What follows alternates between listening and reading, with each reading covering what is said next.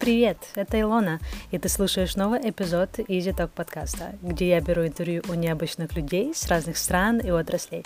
Мои гости делятся с тобой своими секретами, рутинами, опытом и ресурсами. Приятного прослушивания! Я думаю, что ты согласишься со мной, что всегда приятно и интересно говорить с человеком, который горит тем, что делает. Вот сегодня я признаюсь, что я ждала этого интервью года четыре, и у меня сегодня в гостях Екатерина Таран. Катя является специалистом в сфере рекрутинга и HR. Опыт работы в этой сфере составляет 9 лет, 6 из которых Катя присвятила IT. Интересно, что, несмотря на сотни резюме, интервью, другие заботы, Катя не расстается со своим хобби, а именно спорт. С раннего возраста она занималась бальными танцами, выступала в шоу-балете, а 6 лет назад начала свой путь в спортивном зале. Каждый день, несмотря на погоду или настроение, она уделяет время себе, упражнениям и питанию. Мы поговорили сегодня про мотивацию, про принятие последствий собственного выбора, спорт и питание. Конечно же, по-любому мы затронули IT-рекрутинг, ошибки рекрутеров и кандидатов, немножко зацепили самосовершенствование и еще много чего. Приятного прослушивания, друзья! Прошу любить и жаловать, Екатерина Таран. Катя, привет! На подкасте тебе Easy Talk. Привет, Илона. Очень рада тебя слышать. Взаимно. Снова. Взаимно. Я так, пока готовилась к интервью, поняла, что мы ну, мы не виделись где-то года четыре точно. Наконец-то мы можем увидеться. Не общались года четыре. Вот. И я очень рада, что я могу взять у тебя интервью. Я тебе уже только говорила, что очень интересно готов... было готовиться к интервью с тобой, потому что вроде бы я помню тебя, но когда я начала вот узнавать, чем ты занимаешься, какой у тебя есть канал в Телеграме, какая у тебя должность, это просто, это очень круто. Поэтому я тоже очень рада, что ты здесь. И я хочу нас сейчас так посадить в это, в машину времени и вернуть нас с тобой mm-hmm. сразу э, в, в время, когда ты или тебя повели на бальные танцы. Вот э, о чем навеивают тебе эти воспоминания? Тебя туда повели или ты сама захотела туда пойти? Как это произошло? Я расскажу. А, в общем, у меня тогда вот был выбор, как всегда я люблю, чтобы мне никто ничего не навязывал, да, как и мои родители изначально меня приучили, что, ну, я принимаю решение, да, вот по mm. жизни. И, собственно, э, это был такой день, презентация различных а, вот тогда это было кружков, называлось, да, в Дворце культуры, угу. потому что уже давно это было, да, сейчас такого уже нет, но тем не менее. И вот э, все кружки вот в этом Дворце культуры, они сделали как бы свой номер, да, на котором презентовали свою деятельность, чем они mm. занимаются. Вот. И, собственно говоря, я просмотрела все, там были народные танцы, и хоры, театральное, актерское искусство, mm. вот, и бальные танцы меня вот как зацепили, потому что, ну, как всегда, девочки такие красивые в платьях, э, красивые, грациозные танцы, танцы, э, партнеры ведут, вот все как, как, как в сказке. В общем, мне тогда было 5 лет, и, собственно говоря, вот тогда это был первый мой такой осознанный выбор, чем заниматься. Mm-hmm. И, собственно говоря, так и случилось. На 5 лет, вот бальные танцы, например, на 7 даже лет я вот как бы да, осталась тогда с 5 лет до 12, точно занималась очень активно, ездила на конкурсах, выступала на концертах и прочее. Прикольно. А там, ну, деток отбирает, э, насколько я слышала, в балет отбирает особых способных деток, чтобы там и осанка была, и стопа. Как у тебя там происходило вот этот выбор? Или просто ты пришла, mm-hmm. и тебя взяли? Илон, смотри, а, а, это именно бальные спортивные танцы, которые А-а-а. парные, вот эти есть чемпионаты, там, где латиноамериканская программа, европейская программа, ну, а, то есть все, оно немножко отличается. Ну, конечно же, был такой ну, смотр, да, когда приходят детки там и им их просят показать, повторить какие-то движения за преподавателем, ну, естественно, как бы у кого-то есть там склонности больше, да, у кого-то нет. Ну, тогда mm-hmm. вроде как все хорошо сложилось, э, меня отобрали, вот, и так так мы все, mm-hmm. все у нас взаимно получилось. Мне понравились они, а я им. А почему 12 лет перестала ходить? А, собственно говоря, у меня тогда появилось новое увлечение. Я как-то вообще ребенок творческий был. Да, я играла на скрипке. Вот, э, да, занималась музыкой. Я, конечно, всегда мечтала играть на фортепиано, но вот тогда с выбором не сложилось, потому что сказали, место для фортепиано. Фортепиано нет. Собственно, выбирай какой-то другой инструмент покомпактнее. Ну Вот. Но я не жалею. Скрипка была тоже очень круто. Ну, э, занималась я, ну, пять лет тоже как-то у меня вот что-то пятилетками идет. Чудо. Вот. Да, но тем не менее, как бы так классно. Ну, я рада, что этот опыт был и развивает слух, да, там, Угу. Ну, там учат ритмики, там чувство музыки, такое, ну, это насколько да, я слышала. Да, да, но да. я знаю, ты сказала, что в 12 лет ты как бы из бальных танцев ушла, но потом у тебя опять был период в университете, когда ты выступала в был. шоу-балете. Как ты туда попала? Почему опять туда вернулась? Не было ли сложно возвращаться после такого затишья? Э, танцы, они меня увлекают, продолжают увлекать, наверное, все равно как хобби до сих пор. Mm-hmm. Собственно, как бы, ну, мне вообще нравится это ощущение на сцене, да, вот, ну, mm-hmm. когда ты выступаешь, э, ну, как бы, я люблю, наверное, внимание, там, да, все ну, красиво, красивые костюмы, вот, э, ну, и женственно, как грация, да, развивается, все это круто. Я вот решила, ну, как я всегда, я обычно что-то решаю, и обязательно это реализовываю, то есть это у меня есть такой скилл, Mm-hmm. Все, что я задумываю, я вот его сразу воплощаю, и как бы ну, главное, чтобы это, это я решила, я хотела. И я вот как бы, да, прошло время, естественно, уже, ну, танцы нужно постоянно, да, поддерживать и форму, и растяжку, и прочее. А, ну вот я решила, что нужно мне вернуться. Я пошла, э, у нас был один известный шоу-балет еще в моем родном городе, Кривой Рог. Mm-hmm. А, пошла на кастинг, там были кастинги, да, то есть так просто туда не попадешь. Э, в общем, и, э, и ну, как я готовилась, конечно, да, там занималась растяжкой да, дома, ну, как бы пыталась как-то вернуться в колею. Э, и, слава богу, да, меня туда взяли, сложились. Это был один из лучших шоу-балетов города, вот, и я потом выступала, мы Круто. ездили, ну, шоу-балеты такие, ты знаешь, так как бы больше там э, ночные клубы, вот такого больше, mm-hmm. шоу-программа для, да, вот, ну, ну, для студенческих mm-hmm. лет это было как бы самое то. Класс. Поэтому тоже классный, да, А как, как проходил кастинг? Много было людей? Как ты э, справилась да. с нервозностью? Меня интересует, потому что, ну, как бы выходить на сцену, это ты открываешься перед людьми, на тебя все смотрят, там, ну, такое. Как тебе было тогда? Да, да, да, как получается, сцена, все желающие туда, я помню, ну, сколько девочек, человек 15 точно было, mm. э, то, что я вот сейчас вспоминаю, да, и как бы это тоже выходишь какое-то есть время там презентовать себя, да, что ты умеешь, как ты можешь, потом плюс опять-таки э, есть какие-то постановочные движения, которые нужно повторить, да, то есть mm-hmm. насколько человек быстро учится, может выучить связку там, да, и сколько позволяет, да, у него там уже подготовленность это все воспроизводить, mm-hmm. вот.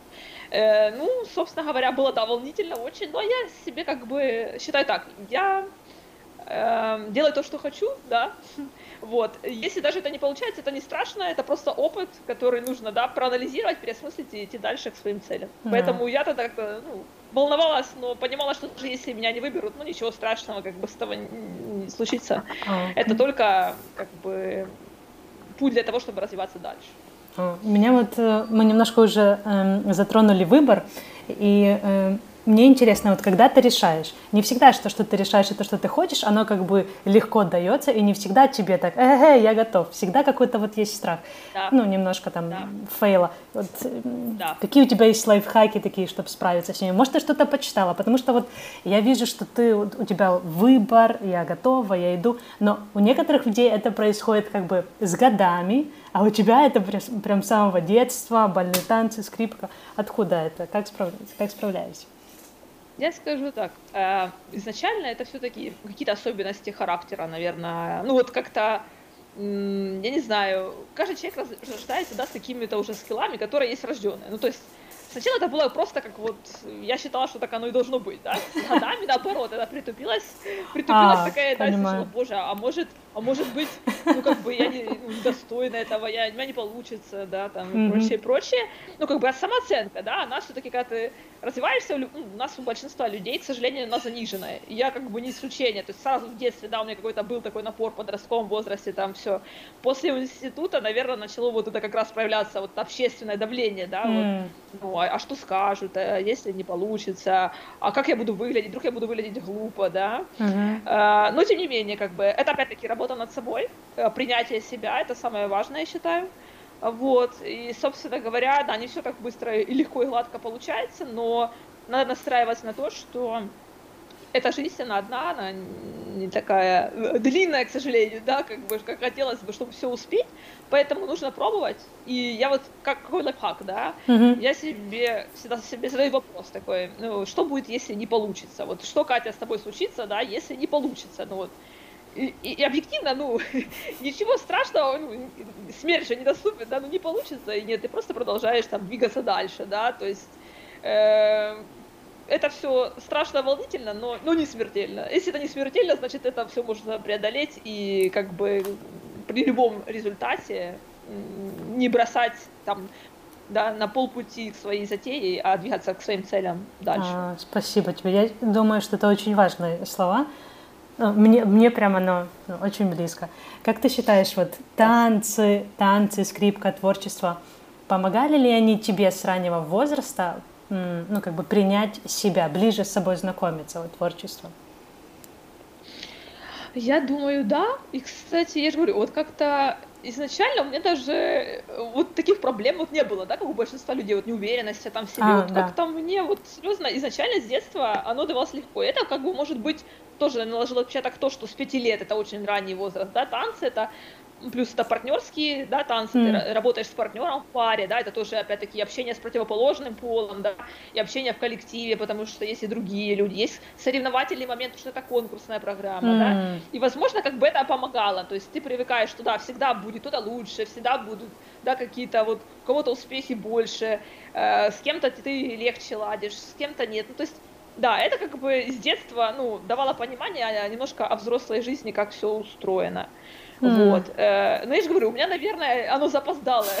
вот это вот все, что проходит люди в основном, да, то есть оно у меня вот как бы после института началось, но, слава богу, я проработала и вернулась к тому ощущению, какое было ну вот себя, ощущению себя, которое было изначально, более уверенное и как долго ты пробыла в шоу-балете, кстати, в университете? До окончания универа или ты потом еще занималась? Да. А, да. Да, я была вот со второго где-то курса и до конца университета. Плюс я еще ездила, работала в детском лагере. Э, Круто. Я организатором я была. Mm. Да, у меня вот такое активное очень. Все танцы, песни, э, выступления. Вот так прошла моя юность. А на кого ты училась? Вот. На кого ты училась? А, вот это вообще смешно было. Если учесть мои увлечения, да, и активную такую социальную жизнь, училась я, у меня высшее экономическое образование, менеджмент внешней экономической деятельности. Mm. Опять-таки, вот здесь, как бы, мне кажется, было бы классно, если в нашем государстве все-таки было принято в нашей стране не сразу детей после школы, да, там, выбирай, куда ты идешь учиться, а вот давали год, для профориентации, да, чтобы ты попробовал mm. ту сферу, эту, поработал там стажером в одной компании, в другой. Ну, то есть не так, как, да, сейчас, ну, сейчас, возможно, это уже как бы практикуется, но когда я училась, надо было как, закончила школу, сразу выбираешь университет, специальность и учишься. Ну но, да, сейчас проще ну, немножко, 17 лет, Угу. Да, сейчас люди имеют возможность, да, как бы школьников берут, там какие-то стажеры, ну, такие попробовать, просто даже там неделю посидеть, посмотреть, какой департамент чем занимается, это угу. круто. Вот. Но мне казалось, экономика, как всегда, еще родители, да, экономика это серьезно, экономика это важно, ну. востребовано. Вот. И, ну, это тоже свои плюсы, это работа с цифрами, э, как бы это важно в любом как бы mm-hmm. направлении деятельности. Но вот да, немножко различия есть между ну, здорово. и серьезным образованием. Спорт. Сейчас хочу нас такой сегвей сделать на спорт. Ты вернулась в спорт. У тебя везде написано 6 лет назад или 5 лет? Э, исправь меня, если не так говорю. Нет, 6. 6, уже 6, 6 лет назад. Я тет... Все. совпало с э, приходом в логику. Кстати, вот я хотела сказать, сказать да. про логику, что я, а, ну, я работала, и ты, ну, буквально нас разделяет несколько месяцев в логике. Вот, и я помню, я тебя увидела, ну, вижу, э, ну, девушка с красивой фигурой, ухоженная, но потом, через несколько месяцев, я увидела, что что-то поменялось, и я не могла понять, что такое. Но потом я поняла, что подтянулась фигура, что-то в тебе изменилось. Но я как бы не знала, что ты хотела в спортзал, поэтому для меня это был такой плавный переход от одной Кати с одной фигурой в другую, с такой более спортивной. Мне интересно, у меня лично, когда я что-то там заканчиваю, например, спорт, и потом мне нужно вернуться к этому через пять лет, это для меня такая апогея, мне нужно опять вернуться как бы в строй, настроиться, несколько месяцев мне нужно заставлять себя ходить, чтобы, ну, как бы это вошло в привычку, и я этому отдавалась. Как у тебя вот этот момент происходил? И почему не в танце, почему в спорт? Вот. Почему в зал? А, да, кстати, да, вот э, я сейчас тоже анализирую, как это все было, но опять-таки, я считаю, что в спортивный, да, тренажерный зал люди э, со, с хорошей стабильной самооценкой не приходят, да, наверняка туда приходят люди, которым себе что-то не нравится, потому что, ну, пахать... Полностью согласна. просто прийти, я так себя люблю, я такая красивая, пойду-ка я попашу в зале. Навряд ли так работает скорее всего, это все-таки есть какие-то у человека неудовлетворенность, да, своим внешним видом, mm-hmm. восприятием себя, это идет от этого. Собственно, я всегда была худой, да, mm-hmm. эктоморф я по природе. Эктоморф, вот, секундочку. Эктоморф это человек, которому трудно поправиться, правильно, набрать массу да. мышечную. Ага, все ясно. Да, с, очень, да, такие они ну, в народе, да, дрищи называют.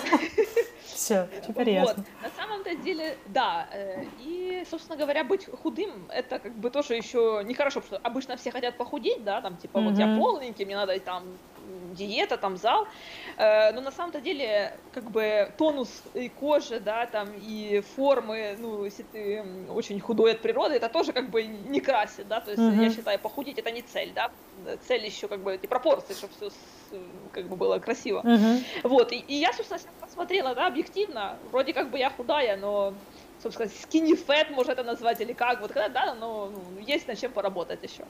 И вот у меня обычно от принятия решений до реализации, да, проходит мало времени. Это здорово. Я это подумала себе на, на мой на мой день рождения где-то, да, это было 11 марта, и вот 12 марта я уже купила абонемент, mm-hmm. э, договорилась с тренером и все, начинала заниматься. Ну, то есть э, это прям было как осознание, что, Катя, посмотри на себя, годы без спорта, без танцев, да, они все-таки mm-hmm. ну, уже дают о себе знать, и уже все не так классно, как было раньше. Mm-hmm. Вот. Э, почему тренажерный зал? Честно, очень сложно ответить на этот вопрос. Как-то почему я э, сменила направление, да. Угу. Есть а, аэробика. Там это... типа и физическая, и танцы тоже, вот в аэробике, например. Я поэтому... Вот нет, а вот, вот мне хотелось именно попробовать именно Всё, работать с железом. Да? Угу. Хотя, честно скажу, изначально у меня было полное непринятие. Я первые месяцы ходила, я думаю, господи, зачем я сюда пришла?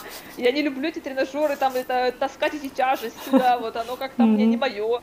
И, и потом, опять-таки, результат, да, когда ты видишь результат, mm. а его, ну, новички очень быстро прогрессируют, это факт, как бы в спорте всегда так, самый быстрый прогресс э, приходится на первые три месяца начала занятия, mm. ну, вот, спортом, там, бодибилдингом, то есть это если ты выкладываешься в этот период, ты получаешь максимально быстрый результат. Mm. Да, потом уже, когда ты занимаешься годами, уже очень сложно этого прогресса как бы добиваться. И, собственно, я когда увидела, что результат, конечно, радует очень, очень быстрый, потому что в танцах такого быстрого ну, все равно не будет. И, и, и выразительного, да. И, и, благодаря танцам, да, вот техника, то есть ты очень техничный получается, потому что у тебя есть когда поставленное, да, уже движение, ритм, uh-huh. дыхание и прочее, то есть это намного проще, чем начинать совсем с нуля. Поэтому удалось, да, как бы уже больше работать с весами. И как бы я осталась, ну, чисто уже полюбила всей душой, uh-huh. люблю 6 лет и Это, это заметно. Это, это заметно и по постам, и потому как ты выглядишь сто процентов. Как ты выбрала Спасибо. тренера? Как ты выбрала тренера? Ты сказала, что 12-го позвонила. Был знакомый какой-то или ты по, по описанию вот. или по рекомендациям? Э, я как бы всегда стараюсь, ну, во-первых, я считаю, естественно, как, наверное, еще профессиональная, да, ориентация есть по профайлу, да, смотреть, какой человек uh-huh. опыт, где он учился, есть у него какое-то там образование специальное, это как долго он этим занимается, uh-huh. ну, вот такое профессиональная деформация уже, да. И, естественно, как бы отзывы и рекомендации это тоже из разряда профдеформации, потому что, естественно, ну, как бы лучше спросить у тех, кто уже э, работал с этим человеком, да, uh-huh. ну, как бы занимался у него. И, собственно, все совпало, я искала такого жесткого тренера, потому что я боялась, что меня будут там щадить, А-а-а. и а. вот там, ну, ничего, не хочешь, не делай, э, ну, как бы не получается, ну, не, ну, значит, будешь не 70 килограмм жать платформу, а будешь жать 20, там, mm. да, вот как часто мы видим девчонки э, худенькие, пусть маленькие, но их так жалеют, что, ну, как бы, к сожалению, сложно ожидать результата какого-то. Mm. Я искала жесткого тренера, который, вот, майор Пейн, если вспомнить фильм был, да, вот такого формата, я ее нашла, собственно, и благодаря да, тому старту, постановке техники и прочее, вот и подходу такому, что не ной, ной это хороший подход для меня, потому что если меня бы жалели, я бы расслабилась, и ничего бы не получилось. Как долго ты тренировалась? Я до сих пор... Да-да-да. С тренером где-то год. А, где год. год. Ага, то есть. А, да, да. да, я, я, для меня была важна техника, ну, правильность и понимание системы, как это работает, да, то есть как, как э, питание, да, вот правильно, как, э, как, как вообще подход к силовому тренингу, да, какой верный. Ну, естественно, я потом много сама училась, uh-huh. занималась, читала, развивалась в этом, но старт, конечно, да, тренер, ну, как uh-huh. все должно быть. Сейчас это просто уже совершенствование. Вот многие девушки, ты сказала, многие девушки боятся стать похожими такие на мужчин. Вот они именно боятся железа потекать, еще что-то. У меня, кстати, такое было, но это я не помню, может, тоже в это же время, может, пошла в зал, я тогда была больше, чем сейчас, и у меня был классный тренер, но я очень испугалась, когда через две недели мы там какие-то гирки тягали, и я вижу, что у меня что-то с руками, какие-то они чуть-чуть больше стали. Но я тогда, видимо, не худела, поэтому масса какая была и оставалась. Вот, в общем, какими упражнениями, какие упражнения ты делала, какие делаешь сейчас, какие у тебя любимые, и что посоветуешь вот девушкам там, заниматься так, чтобы они не боялись? Я скажу так, я э, четко понимаю, знаешь, что э, бодибилдинг, да, неважно, нельзя делить упражнения, как говорят, для женских, да, для э, женского тренинга, для мужского тренинга. То есть есть база, да, mm-hmm. которая работает, есть изоляция, которая уже шлифует результат, полученный базой там, и питанием, да. То есть э, девушка, которая приходит ну, в тренажерный зал, как бы она ну, априори не может раскачаться до уровня мужчины, ну, потому что уровень тестостерона в организме, ну, просто не, не позволит так прогрессировать, да, и набирать э, вот такие обороты, как, например, Валентина Мишина. Но мы это прекрасно понимаем, что человек, спортсмен, атлет, да, такого уровня, естественно, не обходится без фарм-поддержки. Mm-hmm. Э, ну, это ее выбор, да, как бы выбор других э, спортсменов, которые участвуют, да, там, э, в таких э, уже конкурсах, да, по бодибилдингу, да. там, да, высокого класса. Поэтому девушка средняя, статистическая, никогда в жизни ну, не, не станет похожей даже на атлетов ну, вот, соревновательного уровня, потому что это и питание, да, как бы, и фарм-поддержка и прочее. Поэтому я бы советовала не бояться, потому что в любом случае, опять-таки, э, будь то цель э, похудение, либо это набор мышечной массы, в любом случае это базовые упражнения, потому что, ну, как бы они помогают, да, и приобрести формы, и сжечь лишний подкожный жир. Естественно, э, это не без питания, потому что питание это, я считаю, 70% успеха, mm-hmm. да, то есть содержание, э, соотношение белков, жиров, углеводов и прочее. А, по поводу упражнений. Конечно же, делаю базу, да, жим, Э, становая тяга, приседы, uh-huh. э, как бы все то, что на чем все строится, да, весь, весь бодибилдинг. Естественно, э, прогрессирую в весах, либо в количестве повторений, э, потому что ну, тренировочная программа, она все равно должна меняться раз э, в 8-12 недель. Это больше для прогресса, чтобы видеть прогресс именно, изменение программы? Да, да, ага. да, да, да потому что ну, э, наше тело ко всему адаптируется, как и наши мышцы. Собственно, если есть э, желание, да, гипертрофии мышц, естественно, нужно как бы с этим следить. Если есть желание просто поддержать как бы свое тело в тонусе, чтобы нигде ничего не висело, да, ни, ни трицепс не, не моделялся, попа была подтянута, это, я думаю, достаточно, в принципе, как бы, да, ну, заниматься там, и, э, делать многоповторку, например, mm. да, не там брать весами. То есть смотря как, какая цель. Но опять-таки ни одна из этих целей, ну, опять-таки, если вы не супер генетически одаренный человек, которых, я не знаю, очень, очень мало, которые, да, могут там особо не питаться, ни, никакой фармподдержкой, ничего, и нарастить огромные мышцы, ну, я таких женщин еще не видела. А сколько раз в неделю ты занималась? Сколько раз в неделю занималась? Ну, и занимаешься сейчас? А, три раза. Три раза. Стабильно. А у тебя а, как-то разбито на группу мышц? У меня вообще разбито на четырехдневный сплит, то есть Ого. я тренирую отдельно ноги, угу. отдельная изоляция там больше на ягодицы, естественно, угу. а, грудь э, отдельно, да, и спина, плечи тоже отдельно. Ну, то есть угу. вообще тренировок 4, ну, как бы я не могу быстро так восстанавливаться, поэтому я хожу три раза в неделю, просто чередую это через четырехдневную дневную, дневную программу, ну, как бы по очереди, да, эти дни идут как они выпадают на одной неделе больше этих тренировок на ноги, на другую, уже mm. на верхнюю часть тела. Прикольно. То есть это ты один день приходишь, например, у тебя сегодня ноги, и ты только работаешь над ногами, правильно? Да, да, Класс. да, да. Я, я люблю разделять. Я не делаю full body, ну, то есть как бы подходы к тренингу, они разные. Ну, вот я для себя нашла вариант рабочий, да, вот который просто я уже за вот эти много лет, да, как бы понимаю, на что мое тело реагирует, мышцы mm. как-то, на что нет. Но поняла, что без питания можно ходить и как бы стараться, но ничего нигде не прирастет, потому что белка может быть недостаточно, и как бы ты будешь просто в тонусе, да, но гипертрофии мышц, и опять-таки чтобы была гипертрофия, нужно брать больше веса. Если у тебя не хватает энергии на это, то есть питание не сбалансированное, то mm. ты не высыпаешься, не восстанавливаешься, то опять-таки прогресса ждать не приходится. То есть девочки, которые боятся, вернемся к тому, что это очень сложно что-то изменить, поэтому бояться не стоит. Я так понимаю, 70% это питание, как ты сказала. Можешь э, ну, вот примерно свой, э, свое меню на день рассказать? Да, да. Э, я исхожу из чего, да? То mm-hmm. есть, естественно, я как бы рассчитала свой вот э, средний уровень, да, ну, есть программы специальные, я смотрю на bodybuilding.com, они рассчитывают, собственно, калькулятор, да, какой вот э, средний колораж для ну, поддержания просто всех вот процессов, да, в организме, то есть обменный уровень, э, чтобы поддерживать это определенные калории, да, и плюс уже смотришь по своей активности, то есть э, я для себя вывела, что для меня вот сейчас на поддержание, опять-таки, это где-то 1800 калорий в день. Mm-hmm. Самое главное из этого всего получать достаточное количество белка, то есть, э, как рекомендуется да, для атлетов, это не менее 1,6 грамм на килограмм массы тела, я стараюсь брать это 2 грамма. То есть, опять-таки, mm-hmm. исходим меню из больше белковое.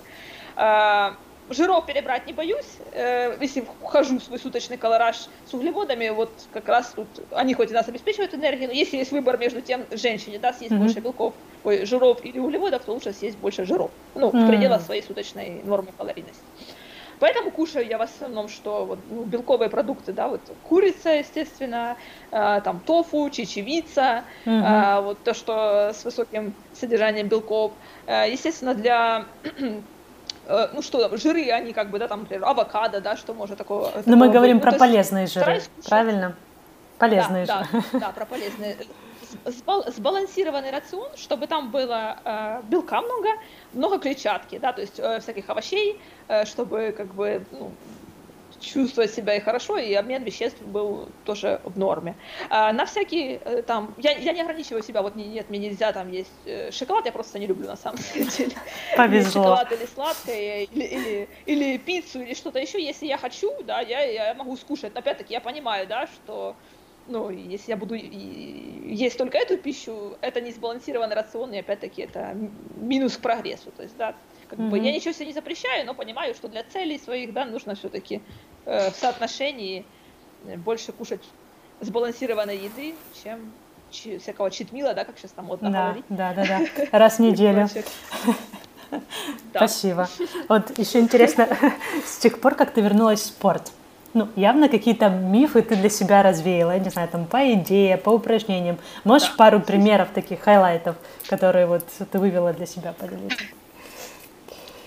Ой, самый мой любимый пример вот это с инсулином, как все носятся, что вот э, а инсулин поднимается, замедляется как бы рост мышечной массы, собственно, замедляется э, вот ну, жир как бы остается на месте, ничего там не происходит. На самом-то деле он поднимается на какое-то небольшое количество времени, не знаю, э, около полчаса, то есть, ну, ты покушал, все стало на место, потом процессы продолжают работать. То есть, а, а кто-то боится там есть на ночь, буду не есть за три часа до сна. Э, ну, то есть стоит как бы понимать, что тогда вообще стоит не есть, да, потому что каждый раз, когда ты кушаешь, инсулин поднимается, да, собственно говоря.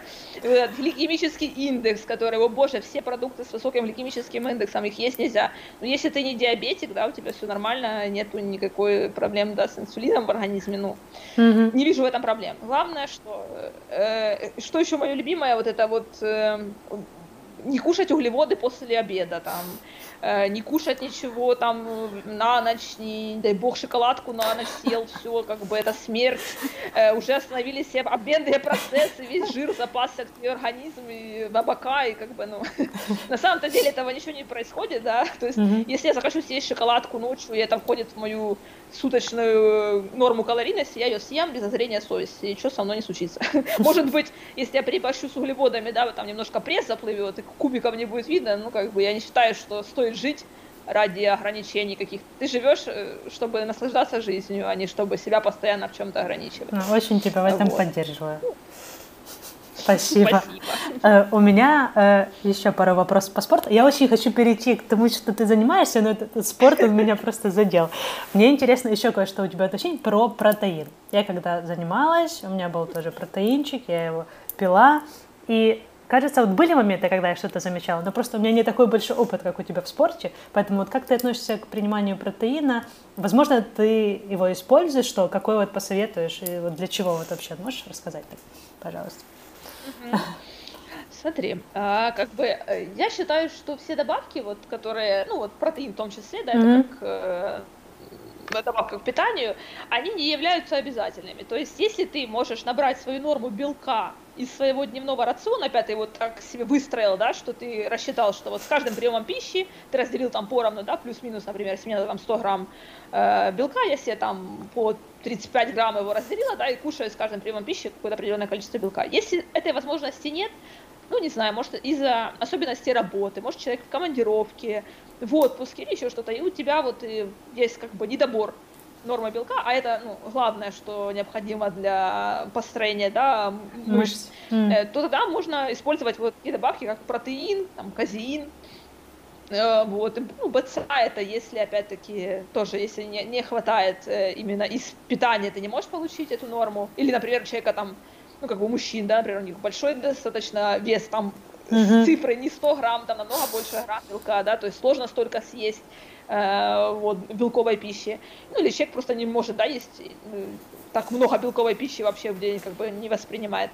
Тогда стоит э, пить э, ну, протеин или, или казеин, Угу. Тут смотря опять-таки, да, э, как бы казин больше насыщает, и, собственно говоря, его на ночь обычно употребляла, ну, как mm. бы, чтобы вот эти процессы не, восстанов... не останавливались, да, вот, mm-hmm. по построении, как бы не было распада катаболизма мышечных э, волокон. Вот, поэтому пить только если не добираешь. Э, это поможет как бы эту норму восполнить и, собственно говоря, прогрессировать дальше. Mm. А, вот. Каких-то хороших, классных не знаю, я всегда покупала Optimum Nutrition, этот Gold Standard. Mm-hmm. Он меня устраивает, потому что ну, там мало калорий, высокое содержание белка. Mm-hmm. Вот Рассинта, да, там они очень как Гейнер, там углеводов достаточно немало. Ну, то есть я углеводы спокойно выбираю с фруктами. Как бы или, или, с, или с пастой. Вот. Поэтому надо смотреть. Все-таки питание это основа всего. Ну, то есть из обычных продуктов можно свою норму выбрать спокойно. Вот скажи, ты когда ходила в зал, и ты до сих пор ходишь в зал, ты занимаешься три раза в день, это будние дни. Ты ходила после работы или до работы, днем или, ой, утром или вечером занималась?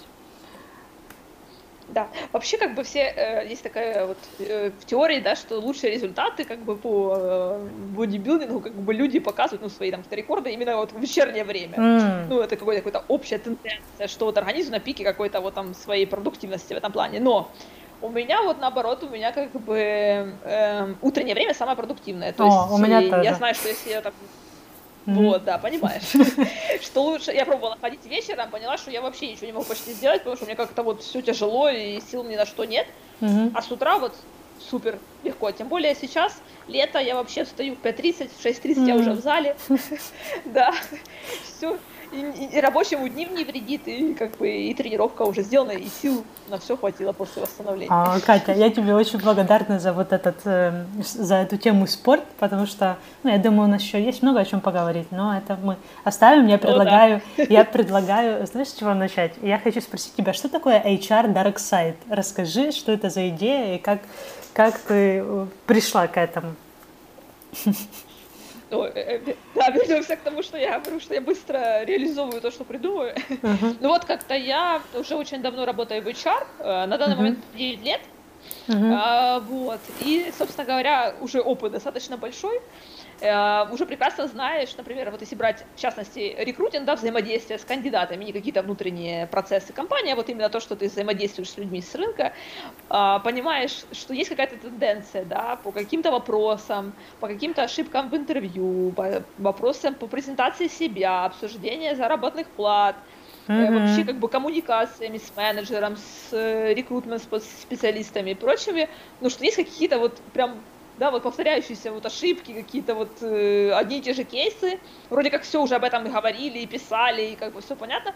И вот я подумала, что почему бы не сделать именно так, чтобы это было не какие-то научные там, да, вот кандидаты должны там или что-то mm-hmm. вот так принято, а именно как бы разговор э, по душам, да, то есть то, что я вижу это со стороны клиента, да, там, менеджера, заказчика, э, этот процесс, что происходит, донести до людей, чтобы они понимали, почему вот лучше повести себя так или иначе, потому что вот с другой стороны это получается вот такие последствия, да, mm-hmm. и делиться вот какими-то лайфхаками, э, советами э, на самые, скажем, наболевшие темы, да, которые у кандидатов в IT я специализируюсь, поэтому для кандидатов mm-hmm. в IT я это делала встречаются. Я, конечно же, как все мы люди, да, все равно, какие мы бы уверенные в себе не были, немножко сомневаемся э, и думаем, а, а, вот, а вдруг это, ну, мне так кажется, никому это не надо. Я, естественно, как бы, имея уже широкий круг знакомств в IT, mm-hmm. э, я поспрашивала у своих знакомых, лидов, mm-hmm. архитекторов, CTO, разработчиков, тестировщиков, всех-всех, ну, разные, совершенно mm-hmm. разные, да, там, как бы уровни и все. Вот как, как ты считаешь, в общем, как, как тебе такая идея, да, и вот, может быть, подскажешь, что было бы еще интересно добавить в этом? И, и, и вот как бы мне было приятно, что отклик это, ну, ты же знаешь, да, войти, это достаточно скептически ко всему такому относится. О, типа, да, Ой, блин, понимаю. рекрутеры, да, как бы ну, такой, типа, кому-то надо, там. Я так удивилась, как многие поддержали, причем, что люди, это же, говорю, достаточно так, ну, это не то, что курс IT закончился, совсем человек вообще без опыта, да, и он mm-hmm. там, хорошо, давай рассказывай, мне все интересно. То есть это люди с достаточно большим опытом, и как бы, ну, все как бы так единогласно поддержали, типа, классная идея, делай, вот подкинули там мне еще даже вот э, первые посты, это все были из идей, наверное, ну, штук 30 первых, наверное, точно были по идеям э, как бы mm-hmm. ребят, то есть какие-то там темы их наболевшие, да, и потом очень получала, кстати, много фидбэков, что классно, полезно, интересно, ну, в общем... Ну, я тоже хочу сказать, и что вот мне и... понравилось. Да, ну, да. я потому что я там провела несколько последних дней, и мне вот именно нравится подача, что она действительно легкая. Телеграм, ну, именно этот канал действительно, там очень много подписчиков, там разные темы. И что мне нравится, что там не только как бы для рекрутеров или для HR. Там еще есть очень много вопросов для именно кандидатов. Рассмотр резюме и так далее и тому подобное. Круто очень. Так что от меня спасибо. Эм, расскажи, как ты попала в HR и в рекрутинг? Потому что я помню, что в логике ты была рекрутером, поэтому я знала, что ты именно да, вот в рекрутинге. Да. А ты начинала с HR? Как, да, как да, с экономического университета ты попала в HR? Самое прикольное, что я уже к концу университета, да, когда я уже магистрскую вот э, программу заканчивала, уже защитать диплома, я четко понимала, что я хочу работать в HR. Ого, как я так? не знаю, вот, вот прям а я, мне кажется, знаю, что могло сыграть роль. Я, ну вот, когда жила еще в своем родном городе, там есть mm-hmm. очень огромное предприятие, ArcelorMittal. И вот там на тот момент была HR-директор, честно, я вот не помню фамилию, вот Ирина ее точно звали. И она в свои 30, там, я, по-моему, два года была, она была HR-директором огромнейшего предприятия, то есть mm-hmm.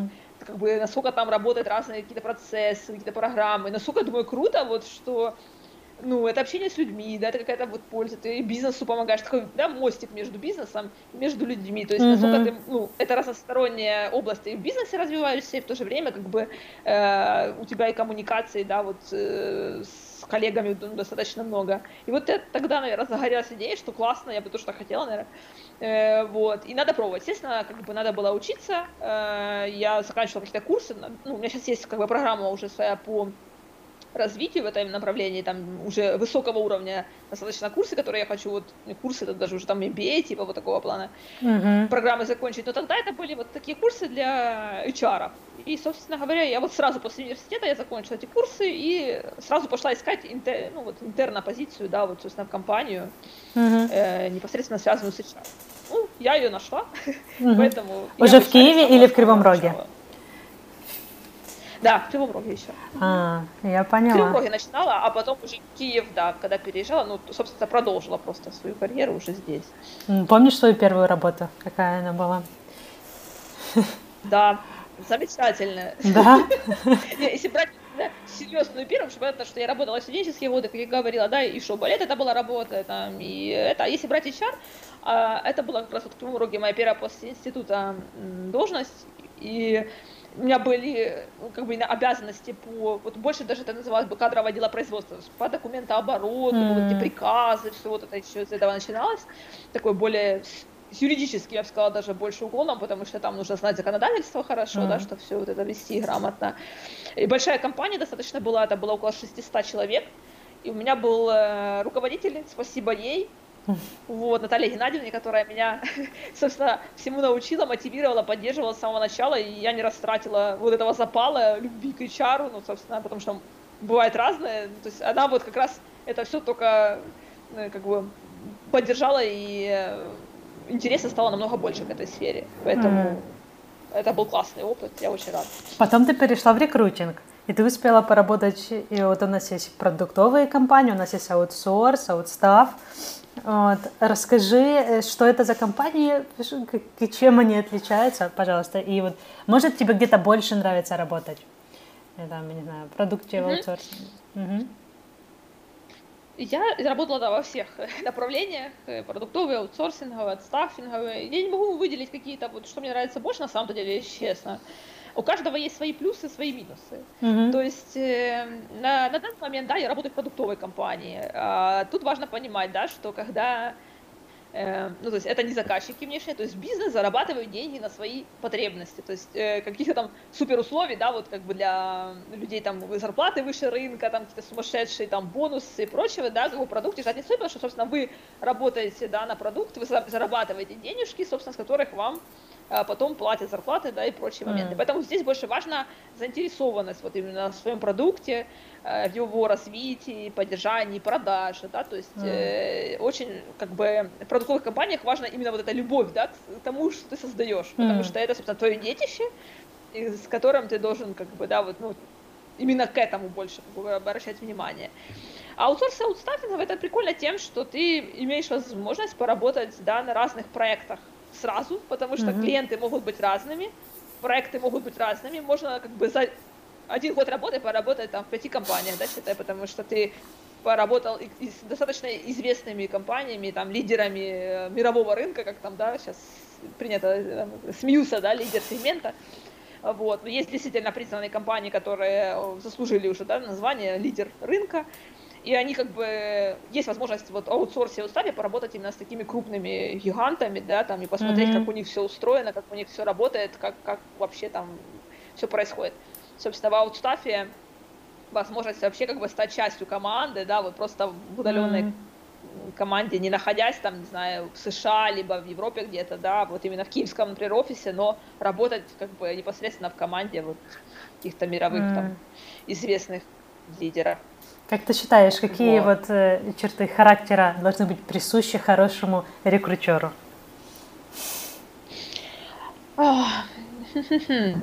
Я думаю, вот все как говорят, что рекрутинг это про результат, но я бы не согласилась. Тут должно присутствовать что? Это любовь к процессу. Потому что в основном процесс, он очень, как бы скажем, похожий, да, то, собственно говоря, какая бы вакансия не открылась, какие бы технологии там не были, нужно быть усидчивым, и любить, собственно говоря, именно вот этот процесс.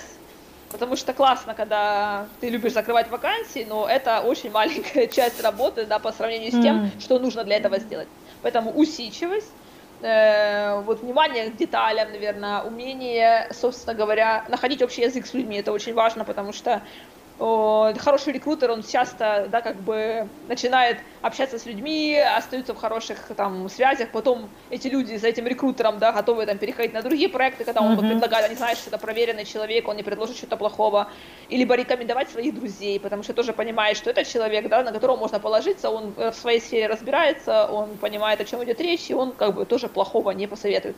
Поэтому вот такое, наверное, основное. Но усидчивость это точно. К сожалению, как бы никто об этом не говорит. Все говорят о результатах, результатах, но как бы результат это просто так бы итог уже, да, что получилось от этого процесса, а, а процесс занимает намного большую э, роль здесь и время. Вот я думаю, когда человек как бы рекрутер был в одной компании, не в сфере IT, а потом хочет перейти в IT, это немножко сложнее, потому что ему нужно понимать, наверное, что это за должность такой, я не знаю, там, senior Java developer, или кто такой QA automation.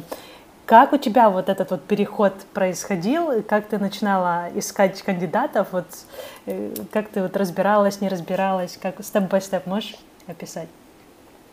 Да, скажем так, э, мне, э, сожалению, было сложно, потому что, ну вот, если кому-то везет, да, там, находить менторов классных, ну вот, изначально, когда попадаешь в такую среду, где есть человек, который готов делиться знаниями, чему-то научить, мне вот как-то после Натальи Геннадьевны, моего первого руководителя, да, вот с этим не очень так везло, у меня были хорошие условия, хорошие компании, хорошие оферы, но вот именно с менторами не сложилось, к сожалению, именно такими. Mm-hmm. Поэтому мне приходилось, естественно, разбираться самостоятельно, то есть я понимала, что я, ну, как бы, это совсем другая сфера, как ты сказала, что, ну, нужно Понятно, что ты никогда не оценишь, да, там не проведешь интервью техническое, да, для, хотя некоторые у нас есть HR-рекрутеры на рынке, которые пытаются это делать, мне кажется, ну, ну это все равно как бы, да, ну, ты, ты не будешь а, все равно обсуждать эти моменты на том уровне, как это раз, ну, mm-hmm. обсуждает разработчик, например, да, то есть ты не настолько погружен в эту тему, пока ты сам ничего не разрабатываешь, не пишешь код, да, mm-hmm. ну, то есть как ты можешь вести эти интервью. Но опять-таки, базах, да, ты должен разбираться, какие технологии, как фронтенд, что бэкенд, да, как вообще построен э, как построен процесс разработки, да, взаимодействие с клиентами, взаимодействие в командах, кто как э, работает, какой этап зачем идет, да, то есть и прочее. Поэтому, естественно, нужно много читать. Ну, что, что там читать, да, вот, ну, как минимум, есть профильная, да, и литература там, да, уже как бы и пишут, и курсы есть, это понятно. Mm. Ну, там заходить на сайты, где, собственно, сообщество разработчиков собирается, хотя бы посмотреть, во-первых, как они общаются. Я сейчас, знаешь, я уже как бы вела даже свой курс по рекрутингу в IT, mm. и я поняла, что большая самая проблема, что Э, люди не понимают, что это немножко даже другой, другое общение. То есть вот это вот «Добрый день, уважаемый там Геннадий а. Петрович, я бы была бы рада вам предложить». И скажи, что за совок? Да, да, ну, типа, я говорю, люди, зайдите, пожалуйста, на вот то самое IT, да, почитайте, с кому вы пишете, ну, типа, ну, как-никак, это все-таки другой немножко, да, формат, другой сленг, ну, как бы понятно, что я пишу все в официальном, да, более стиле, но все равно даже этот официальный стиль, он очень отличается от официального стиля, не знаю, в госструктуре там, да, или, не знаю, в ритейле или еще где-то. Mm. Вот. Поэтому, как бы, да, вот заходи там Доу, да, Хабр, mm-hmm. читать, что там, это же самое то IT популярное, тоже полезно почитать, как минимум, вот, какие там, да, волнуют проблемы, э, как бы, кандидатов твоих потенциальных, что в компаниях происходит и прочее, да. Вот. Поэтому, э, что еще важно, да, вот, ну, как бы, есть же специальные сейчас уже glossary tag, разрабатывали разные mm. люди, и, и книги написаны, то есть по технологиям, почитать, что, что это означает, эти все слова непонятные, mm. да, для начинающего рекрутера в резюме, в профайле. Можно даже было раньше плагин установить, я не знаю сейчас как, mm-hmm. установить плагин и, собственно говоря, ну, когда ты открываешь страничку в LinkedIn, там подсвечиваются все вот эти термины, и сразу идет описание, что Ого, это значит. Ну, как бы для прикольно. начального этапа, да, угу. классно, можно, ну, постоянно читаешь и уже в курсе всего со временем, да, естественно, на интервью технических присутствовать, mm. как бы многим это не казалось скучным и неинтересным, э, тем не менее, то есть, если, я помню, когда-то в начале моей карьеры я часто ходила э, на собеседование PHP разработчиков, mm-hmm. и вот объектно-ориентированное программирование, oh. полиморфизм, капсуляция, наследование. Ничего себе, Катя! И могла, да, тоже проходить какие-то там на самые джунские, естественно, позиции. О, так это еще и полезно, да. Слышишь, да, эти вопросы. Да, слушаешь эти вопросы и ответы, и уже как бы хочешь не хочешь, оно у тебя где-то вот в подсознании откладывается. Вот ты сказала, ты была, ты была на интервью. Ты, ты говоришь, ты была на интервью. Мне интересно еще сделать такой шаг назад и спросить, как ты отбираешь кандидатов? Вот где ты их ищешь, смотришь ты на резюме или там по рекомендации там, сразу? Как вот этот такой период происходит? Э, смотри, ну, в большинстве случаев изначально, как бы, да, это все равно идет э, executive search, да, то есть там по LinkedIn профайлам, по uh-huh. там, GitHub, по Dow, по прочим просто ресурсам. Но опять-таки, когда ты имеешь уже достаточно большой опыт, у тебя много знакомых в этой сфере, да, и они как бы могут да, посоветовать, кому обратиться, кто там uh-huh. как бы, подойдет, и кто там потенциально в поиске, либо они могут посоветовать своим друзьям просто вот, что есть такая вот позиция. А я считаю, что вот э, некоторые рекрутеры, кстати, на рынке, они сейчас переоценивают немножко свою роль. То есть э, роль рекрутера это что? Ну вот разбираться в таких базовых, да, терминах, чтобы понять, опыт вообще релевантный или нет, да, что человек работал там, ну, как бы, с той технологией, там, с тем фреймворком, который приблизительно, да, там, нужен, нужен там для этой должности. Понятно, что выучить можно все, но тем не менее, изначально есть какой-то запрос. Вот. Э, опять-таки, soft skills очень важно, то есть mm-hmm. понятно, что можно быть мега крутым специалистом, но если ты ну, есть такая книжка, да, даже не работайте с мудаками. Mm-hmm. Если ты себя ведешь не совсем адекватно, как бы, то ну, в команде это важно, я должна сказать. Да, да, да, очень важно soft skills. Mm-hmm. Э, собственно говоря, профиль, естественно, смотришь по, по опыту, да, вот насколько он релевантный для позиции, а, ну и общение личное, да, уже как бы задаешь вопросы необходимые, понимаешь, насколько человек вообще мэчится в команду. Опять-таки, в разные mm-hmm. команды нужен разный человек, да. Кто-то не подходит в эту команду, но классно подойдет другую. А вот ты когда... Поэтому все, все зависит. Ты, ты когда находишь вот э, нужное тебе резюме, ты звонишь или ты пишешь, э, как происходит дальше общение? Я скажу так, я, наверное, тоже интроверт, даже некоторые тесты это показывают. Я люблю больше общаться в чате, на самом деле. Да. А есть разница вообще? Есть разница или звонить, или э, писать, или такое? Э, ну, ну, смотри, как бы я всегда даю право выбора человеку. То есть mm. я говорю, как, как вам удобно, да, как вам удобно? Вам удобно голосом, вам удобно в чате. Ну, как бы, мне удобно в чате, да, но человеку может быть неудобно, да, то есть э, разница, в принципе, есть, э, то как бы спонтанные звонки, я не знаю, мало кто любит, да, вот когда ну, конечно. резюме, там, подходящее даже, если ему, его прислали там на отклик на вакансию, начинается звонок, а ты там на митинге каком-то или еще что-то, ну, ну, это всегда как-то, я не помню таких случаев, что кто-то так прям радовался этим внезапным звонкам, поэтому, как бы, предпочитаю сразу написать, да, то есть, а человек там уже говорит, да, мне удобно было бы голосом, давайте мы тогда планируем слот, и мы там созваниваемся и общаемся, вот, что бы он хотел, насколько он правильно понял, да, кого мы ищем, потому что, ну, тут тоже есть ожидание, реальность, mm-hmm. э, насколько его опыт нам релевантен, и насколько команда может ему подойти, да, собственно, по его, там, собственно, привычным, да, каким-то действиям. Кто-то привык работать в огромной команде, там, быть, ну, ему комфортно, кто-то хочет быть, там, единственным разработчиком, который с нуля там будет все как бы стартовать, да, mm-hmm. это разный э, набор soft skills, и очень важно понимать, кто куда может подойти. Поэтому в общении мы это mm. выясняем на что ты вот в резюме э, обращаешь внимание больше всего? Потому что за 9 лет я даже не могу представить, сколько там через тебя прошло этих резюме. Вот, на что обращаешь внимание? Или я спрошу по-другому, вот какие основные такие ошибки кандидаты чаще всего делают? Э, ну вот в резюме. Чаще всего такие ошибки, когда непонятно, чем человек занимается в последнее время. Да? То есть ага. часто мы слышим, часто мы слышим, как вот кандидаты, вот, ну, рекрутеры глупые, зачем он не пишет, когда написано просто фронтенд, да, там, ну, еще куда ни шло, он, допустим, он там JavaScript, но backend, да, это же может быть что угодно, Node.js, это может mm-hmm. быть Java, это может быть Python. То есть более детальнее нужно описывать, типа. Да, mm-hmm. да, какой именно бэкэнд он делал, с каким он фреймворком работал, и что ему mm-hmm. вообще интересно. Или, например, да, ты предлагаешь там человеку React, так я Angular уже столько лет, я не хочу. Ну, так где это написано? Рекрутеры, к сожалению, экстрасенсорными способностями еще не обладают, поэтому было бы круто указывать, ну, и сразу, да, вот, то есть нормальный рекрутер, да, я говорю просто про тех, которые реально специалисты, он смотрит, ага, ну, в общем, как бы, может быть, да, даже это не повод ну, человеку не писать, ты можешь посмотреть, смотрите, я вижу, что вы там пишете на Angular, ну вот у нас проект на React, вообще потенциально вам было бы интересно, да, перейти, да, на этот фреймворк. Mm-hmm. Ну и человек может сказать, ну да, почему нет, или я, у меня, кажется, bad project на React, да, уже есть, я просто не указала, ну то есть, а если там вообще ничего не написано, ну, достаточно сложно, как бы просто по фронтенд engineer, backend engineer, что-то там понять. Вот, поэтому проще писать. И тогда меньше будет нерелевантных э, запросов на резюме там и прочее, ну, да, когда вакансии присылают, а они не, не о том. Ну, так, мы с тобой выбрали кандидата уже, посмотрели резюме, значит, позвонили или написали, пригласили на интервью. Вот какая твоя цель на интервью? Что ты вот хочешь узнать о человеке во время интервью? Какие ты задаешь вопросы, на что обращаешь внимание? Угу.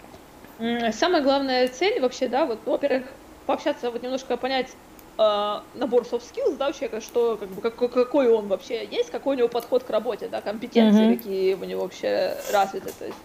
Э, и плюс его, естественно, ожидания для меня это очень важно, потому что и э, мотивация, да, она у всех внутренняя, естественно, да, больше, ну, как бы я считаю, что э, мотивированный человек может быть только изнутри, вот если ему нравится его работа, да, он работает хорошо всегда на качество, то есть конфеты, печенье там и бесплатный спортзал вряд ли как бы это изменят, но тем не менее, да, вот есть э, люди, которые привыкли работать, вот, они, они эффективны в определенных условиях, да, тут главное понять, в каких условиях эти люди, то есть ну, задаешь вопросы, да, вот э, как вы привыкли работать, да, вот Э, вот как, какое взаимодействие было там с вашим непосредственным лидом, да, вот mm. что вам комфортно, что вам некомфортно, какие у вас ожидания там, по карьерному росту, может человек, ну там, да, да, он уже мечтает перейти там, например, образно с роли сеньора на лида, а у нас такой, например, возможности потенциально вообще, ну, нет ближайшие там три года, да, там, ну, никаких планов на это.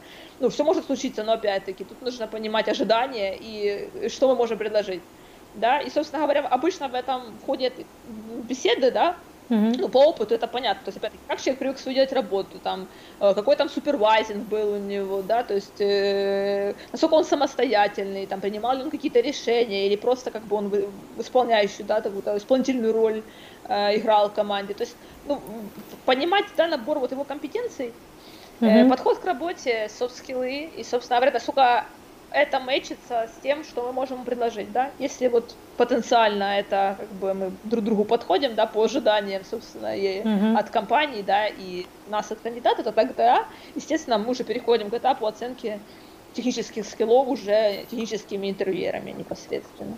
Хм, мне вот. сейчас э, интересно задать э, вопрос про софт-скиллы. Ну, я вот от меня, и мне кажется, что это действительно очень важно, мы с тобой говорили, вот ты потом, когда проходит интервью, ты, наверное, даешь какой-то свой фидбэк про человека. А, была ли ситуация такая в, твоей, в твоем опыте, что, например, человек был технически не очень силен, но благодаря его софт-скиллам вот, его как бы взяли и дали ему шанс э, показать себя на этой должности?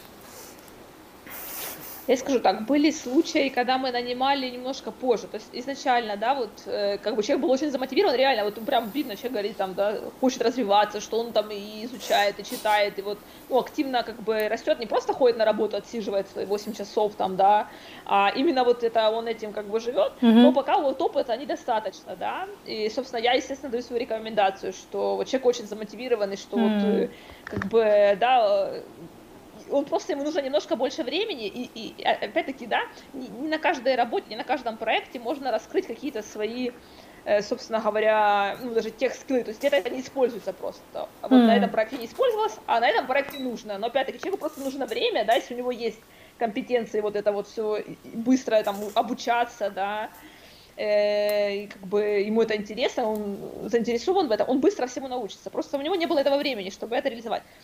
Но не всегда менеджеры, да, согласны как бы подождать немножко. Ну вот, что mm. он да, действительно разберется буквально пару месяцев, и он будет как бы отлично с этим справляться.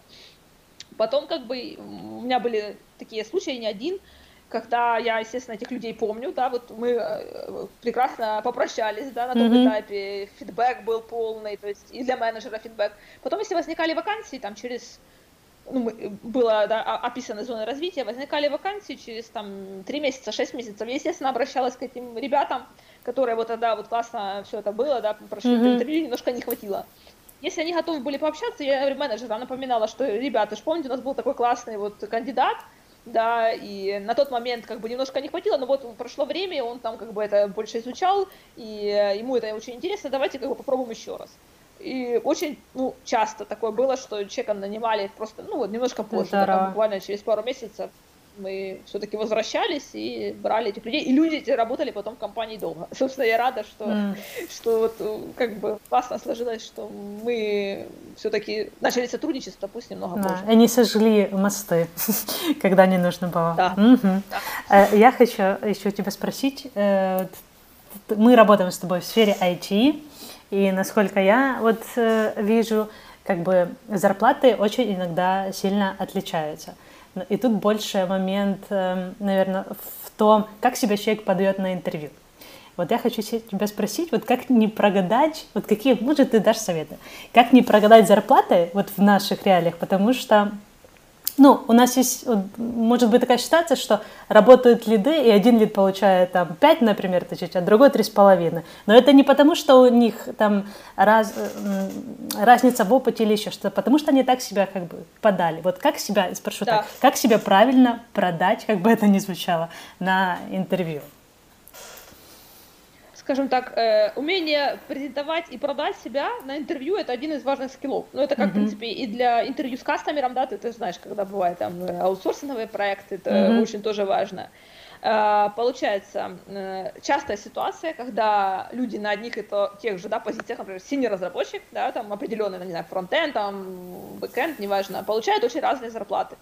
Опять-таки, первый момент это может быть вот именно в умении продать себя. То есть какой-то человек свой опыт презентует достаточно, ну так, э, как бы с лучшей стороны, да, вот, а вот это я внедрил, вот это я сделал, вот это я разработал, вот это вот э, такие фичи, вот это принесло такую пользу для бизнеса и прочее, прочее, а кто-то просто это обесценивает, да, и говорит, ну, ну, сделал там что-то, ну, как бы, и хорошо. Естественно, да, вот, ну, подача, может быть, одинакового опыта звучит достаточно по-разному. Угу. Вот, поэтому это первый момент, что может быть. Поэтому нужно учиться, да, не обесценивать свой опыт и все свои достижения, э, собственно, правильно презентовать. Не как, само собой, разумеется, ну, там, да, с нуля все разработал, теперь продаем задорого, стартап взлетел, но, в принципе, я ничего не делал, да, там. Вот. А, но есть моменты, знаешь, что я замечаю, такая тема, что не всегда э, в презентации дело. Иногда бывает такое, что действительно один специалист, он вот реально, как я говорила, вот очень там дотошно во всем разбирается, живет mm-hmm. прям, да, вот в IT, там, в этой технологии, он там много читает, самообразовывается, там, э, сдает там сертификации, посещает mm-hmm. конференции, выступает там как спикер и прочее, а кто-то вот, ну, просто хорошо делает свою работу, да. Но тут тоже сложно сказать, что тогда эти люди стоят одинаково. Но опять-таки, если, не дай бог, когда-то эта информация там всплывает в команде, да, ну, хотя не принято обсуждать зарплаты, то становится да, обидно тому, кого да, меньше, да. но опять-таки иногда это реально объективно, ну вот правда. И, и я понимаю, что как бы это обидно, да, вроде с одной mm-hmm. стороны, но иногда опыт просто, он не столько, он просто более глобальный, и у человека, например, может и подход, да, там он готов что-то подсаппортить, там, помочь, променторить, mm-hmm. то есть как бы, да, вот та же работа, но, по сути, человек делает больше, да, выкладывается на больше, чем его mm-hmm. коллега. Поэтому, собственно говоря, иногда и так бывает. Вот. Но в целом, да, презентации тоже имеет место быть, надо и резюме не полениться создать, да, составить так, mm-hmm. которое клиент увидит, да, там и скажет, вау, класс, да, можно создать резюме, где нет а. Ничего практически, просто разрабатывал, да, там, вот. ну, сейчас, ну, прям, э, сейчас прям хочу слушателям посоветовать зайти на твой канал, который называется HR Dark Side, и там вот я видела вчера, читала очень классно, как ты разбирала резюме, потом ты скинула еще, как, э, как выглядит крутое резюме, ну, супер, зайдите, почитайте, в общем. Э, Спасибо. После рекрутинга ты опять вернулась в HR мир, и почему ты опять ушла туда? Ну, скажем так, я тебе скажу... Э, Потому что рекрутинг, он такой большой и вообще всеобъемлющий. Просто, ну, мы заговорили, я это да. осознала. И очень, и, и очень востребованный, знаешь. Да. Э, но на самом деле это такая достаточно выгораемая э, вот mm. область, да, сфера. Очень ну, скажем, э, у меня достаточно энергии, да, я люблю разные там проекты, чтобы вот и результат как бы видеть быстрее, чтобы этот результат зависел от меня. Образно в рекрутинге, э, ну, когда хоть ставят там рекрутеры всякие там KPI, да, mm-hmm. результат не может зависеть от человека, потому что ты можешь написать обалденное описание проекта, действительно, проект может быть обалденным, и написать там 500 э, разработчикам, ну, вот как бы, как бы и никого не нанять, ну, образно. Ну, просто вот, поверь, везение тут тоже имеет место быть, потому что ты можешь писать людям, просто которые, ну, вот реально в этот момент времени, вот им неинтересно. Завтра на него там наехал тимлид, да, или менеджмент там что-то придумал, и вот он тогда психанул, буду искать, да, вот, а ты не попал в это. То есть ты зависишь очень сильно, да, вот от рынка. Э, и это, в принципе, очень монотонная работа достаточно. Mm. То есть, по сути, про, ну, алгоритм, он одинаковый. То есть, как искать, где искать, э, как это происходит, процесс и прочее. Mm-hmm. А, я поняла уже за эти годы, что мне этого мало и уже не так интересно, оно меня уже не, не зажигает, знаешь, если когда ты там вот прям глаза горят, как говорят, да, это есть такое. И я понимаю, что мне уже скучновато, ну, как бы, и уже как-то и не драйвит это. Я, mm. ну, понимаю, что HR достаточно более широкая сфера, там как бы есть возможность, вот, например, я люблю такой опыт у меня сейчас уже он есть, и я думаю, что это как раз такой тоже э, фишка, именно строить какие-то бизнес-процессы HR с нуля, да, то есть ты приходишь, О, интересно. видишь картину, вот какой-то есть, да, какой-то есть хаос, ты из-за своего опыта, естественно, плюс общения внутри команды, да, там понимаешь, что у них, как, как это вообще можно систематизировать, выстроить систему, да, и как бы это работало.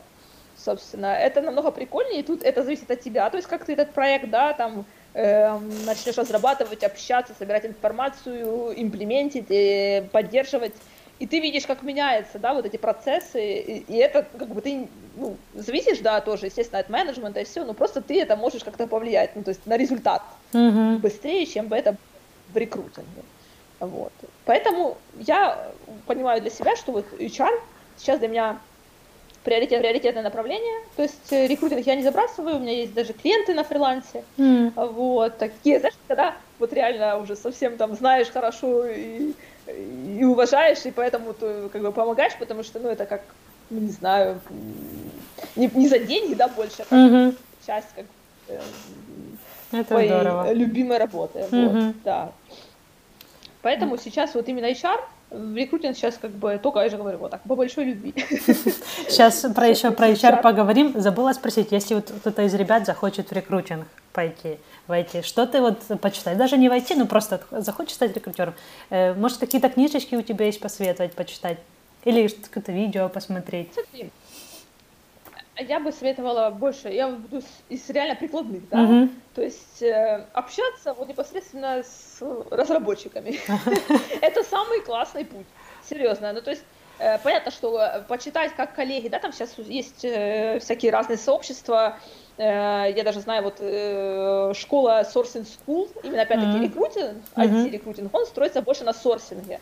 То есть, да, вот эти всякие, как бы, хитрые, да, там, лайфхаки, как искать кандидатов, как там mm. раздобыть контакты, если их нигде нету и прочее. Ага. В основном это сорсинг. То есть, да, рекрутинг как интервью, это не так сложно, как бы, если ты их проводил, интервью, понимаешь, как строится процесс интервью, ведешь, э, как бы, э, э, это больше даже я, я это не делаю как какой-то официальный прям такой, это как, как, как беседа, да, uh-huh. то тут проблем не возникает. А вот именно найти этих кандидатов на интервью важно понимать, что это сорсинг больше. Поэтому обращать внимание, там, Ирина Шамаева, вот, да, которая специализируется mm. там, на сорсинге. У нас, у нас есть э, школа сорсинга, mm. э, которая тоже как бы достаточно известна, если кому там будет интересно, я, естественно, поделюсь там ссылочкой. Mm-hmm. Сама, кстати, еще в СИКу решила пройти там обучение, и, и девчонки ну, Evo а. Они дают классные э, там инструменты. Потом будет, соса, э, потом будут заметки к подкасту, я еще туда ссылочку закину, ну, чтобы было удобнее. Да, угу. хорошо. Это, это то, что именно я ну, точно знаю, я пробовала, я общалась, я могу порекомендовать. И, и естественно, это для того, чтобы инструменты, да, по работе, потому mm-hmm. что нужно просто понять, что это 90% твоей работы, это искать, а не проводить интервью, mm-hmm. да. Я думала а, наоборот. И, Понимаешь, классно, если, э, постоянно у меня там был опыт с э, серчером, да, uh-huh. то есть если бы у меня был постоянно серчер, мне кажется, мне было бы, ну, нам, э, это было бы не так, скажем, выгораемо, как оно, uh-huh. ну, если ты постоянно занимаешься и общением с кастомерами, и сорсингом, и еще и интервью проводишь, да, там, с кандидатами, вот. Поэтому настроиться на то, что сорсинг, если, если человека не драйвит, да, вот он хочет просто как и все, ой, я буду там общаться, буду интервью проводить, но если человека не драйвит вот, сам процесс, вот, да, от поиска кандидатов, налаживания контакта, выискивания самых там редких специалистов, каких-то профилей без контактов, как вот если этого ну, не интересно, то будет сложно войти в рекрутинг, опять-таки. Ну и если человек не хочет развиваться, mm-hmm. потому что читать придется много, изучать придется много. А, развиваться нужно везде всегда. Поэтому сто процентов. Какую должность ты занимаешь сейчас? И какие у тебя сейчас обязанности? Я думаю, они намного больше, интереснее какие-то. Да, да. На данный момент я HR-дженералист, то есть я занимаюсь всеми направлениями HR, которые Ого. существуют, там, да, и рекрутинг, и мотивация, и компенсации, там, льготы, да, и обучение, и развитие, ну, все, угу. все, все, как бы занимаюсь, вот, я, потому что команда небольшая, вот, и у нас два офиса, один в Германии, один в Украине, то есть я активно еще общаюсь, естественно, с немецким офисом, да, ездила до нашей вот ситуации в командировке достаточно mm. часто, общалась и с SEO, да, там, и с uh-huh. коллегами э, из немецкого офиса. Ну, как бы, собственно, я работаю сейчас именно как единственный HR, потому что в немецком офисе есть свой HR, у них своя специфика, свои процессы, свои все, ну, ну мы очень достаточно так отличаемся, да, и законодательная база, и подход к mm-hmm. ведению там, да, вот этих процессов компании. Поэтому, собственно, я сейчас вот это, можно сказать, HR-директор, но без людей подчинений, можно так сказать, потому что mm-hmm. ну, команда небольшая, поэтому нет пока смысла кого-то набирать, да, там, mm-hmm. в HR-команду. Поэтому я делаю все и достаточно таком уровне там общения с топ-менеджментом, да, там с HR-стратегией, э, вот, развитие офиса и прочее. Но, э, я говорю, пока вот людей в подчинении у меня здесь нет. То есть, ну, все, все равно интересно. Угу. Э, вот Можешь описать свою такую самую удобную, комфортную и прекрасную компанию? Может, даже ее просто может, она не существует, но вот что для тебя такое комфортная домашняя семейная компания? Там, где ты хочешь работать, куда хочешь приходить. Я скажу так, а, за весь свой опыт mm-hmm. я могу точно сказать, что классная компания там, где классный коллектив. Mm. Потому что меня раньше всегда очень удивляло, я такая была более прагматичная, когда люди говорили на интервью, мне важно хороший коллектив. Ну, господи, ты что, дружить туда приходишь? Приходишь работать, да, там, зачем тебе коллектив, короче. И мне это всегда так э, вызывало такое недоумение. Mm-hmm. И я поняла, что это действительно правда. То есть у тебя классный коллектив, в котором тебе комфортно, да, ты пришел, ты чувствуешь себя хорошо, там нет каких-то склоков, интригов, там, э, каких-то там неприятных инцидентов, ну, вот комфортная работа, да, вот все пришли заинтересованы делать свою работу продуктивно, да, и вы достаточно неплохо общаетесь. Есть какая-то там поддержка, да, если нужна помощь, там люди как бы понимают, что мы работаем над одними целями, да, и есть необходимость друг другу помогать. У меня просто был опыт разный, наверное, после того, как ты попадаешь в недружный коллектив, то ты понимаешь, насколько ценно, да, вот это вот ощущение. То есть э, работать ты хорошо можешь продолжать в любом, да, ну, если ты особенно стрессоустойчивый человек. Но, тем не менее, с хорошим коллективом ты переживешь любые невзгоды компании, если что случается, не всегда все гладко, да, ты достигнешь любых целей, потому что если есть поддержка, есть заинтересованные люди, вы всегда сделаете невозможное, да, как можно с первого взгляда подумать. Э, ну, и, и, и радость от того, что ты просыпаешься в понедельник, и ты знаешь, класс, я иду, там, еду в офис, да, ну, до карантина как это было. Еду в офис, и я рада, я, я рада туда ехать, да, ну, как бы, я рада видеть этих людей, как бы, мне с ними комфортно, я буду свою работу делать, не отвлекаясь на какие-то там разборки, да, и, mm. ну, прочие неприятные новости да, такое тоже бывает, к сожалению, очень часто. Угу. Не только в моем опыте, а, а и в опыте других людей. Поэтому да, коллектив самое, самое важное. Для меня тоже, кстати. Э, ты упомянула про свои курсы. Расскажи, пожалуйста, больше об этом. Mm-hmm. Я даже об этом и не слышала, если честно. А, Илоночка, смотри, э, курсы у меня, э, я просто как, у меня был такой опыт, потому mm-hmm. что был запрос. У меня есть э, хороший знакомый, опять-таки, она HR-директор э, одной из компаний, не IT, кстати, сфера, у нее своя mm-hmm. школа рекрутинга. Mm-hmm. И вот она меня привлекала в свою школу как вот э, преподавателя по направлению IT-рекрутера, рекрутинга, да. И я, собственно говоря, вот у меня был курс, презентация достаточно подробный, для ребят, которые, собственно, хотят, вот, скажешь, перейти там в IT, да, направление, или вообще начать свою карьеру в IT-рекрутинге. То есть, ну, уже исходя тоже из опыта, и как бы этим делилась. Э, на данный момент, э, как бы, ну, я приостановила это направление, просто сейчас у меня ну, там много э, там другой занятости, mm-hmm. да, э, там задачам. Но, тем не менее, как бы я вот еще подумывала, может, когда-то там, как, знаешь, в качестве ментора взять там mm. э, пару людей, которых такие консультации уже более личные, знаешь, там по развитию, чем вот какие-то массовые курсы, которых ну, сейчас достаточно, в принципе. Вот. Ну, это как бы и что касается рекрутинга, потому что mm-hmm. у меня сейчас больше э, цель все-таки в HR развиваться, я хочу закончить, э, у нас есть школа э, HR-менеджмента Анны Власовой, это очень э, известный э, человек в нашем направлении, она mm-hmm. преподаватель экономической бизнес-школы, у нее есть своя школа HRM, то есть mm-hmm. это как бы такой природный MBA-курс по HR, хочу вот сюда, и международная сертификация, естественно, есть SHRM, сертификация, mm-hmm. вот как раз тоже там ну, естественно, на английском языке, ты как бы проходишь курсы, делаешь там тесты, это тоже достаточно дорогостоящее образование, ну, то mm-hmm. есть, чтобы работать непосредственно в международных компаниях, э, и как бы mm. такое образование, которое тебе позволяет ну, получать именно роли там, да, HR директора там и более ну, там, топ менеджмент э, роли. Здорово, когда люди хотят делиться в это же время хотят учиться и еще ведут свои каналы и пишут много всего. Ну, это, это очень круто. Мне хочется еще у тебя спросить перед тем, как мы перейдем э, к вопросам, которые я задаю гостям своим каждый эпизод. Э, вот ты в начале нашего разговора сказала, что проходит очень мало времени перед тем, как ты что-то задумала, а потом что-то делаешь. Вот были у тебя такие ситуации, когда ты вот подумала, блин, нужно было немножко выждать? Или не было такого? Знаешь, э, думаю, конечно, как у всех были. Наверное, наверное, из такого прям, что на карьеру повлияло, да, я думаю, что вот после логики можно было бы сразу переходить в HR. То есть не бояться вот это, знаешь, что не, не, не, подумал, что неправильно подумал тогда, вот, ой, не, наверное, я еще там, может, мне не стоит, может, еще рекрутинг. Вот все-таки тогда надо было как бы взять этот шаг. Опять-таки, быстро решила, что нет, дальше рекрутинг, быстро приняла офер классный, mm. да, все ну, поторопилась, в общем. Надо было все-таки продумать более детально, ну, как бы, свою карьеру в этом направлении. Mm. И я думаю, тогда бы еще два года я бы не потеряла. Вот. Я подумала, может, ты скажешь, что да, иногда жалею, сейчас над этим работаю, потому что у меня э, тоже такая же, ну, как бы, скажем, в кавычках так проблема, и я сейчас, наоборот, работаю над тем, чтобы, так, вот что-то произошло, и я не сразу бегу, а я как-то вот аккуратно, медленно, ну, даю себе хотя бы пару дней подумать, потому что, ну, иногда Э, не те результаты получаешь, которые хотелось бы. Ну, переводим это все в то, что э, не нужно ничего ожидать. Вот так вот. нужно ставить цели просто. А знаешь, какая...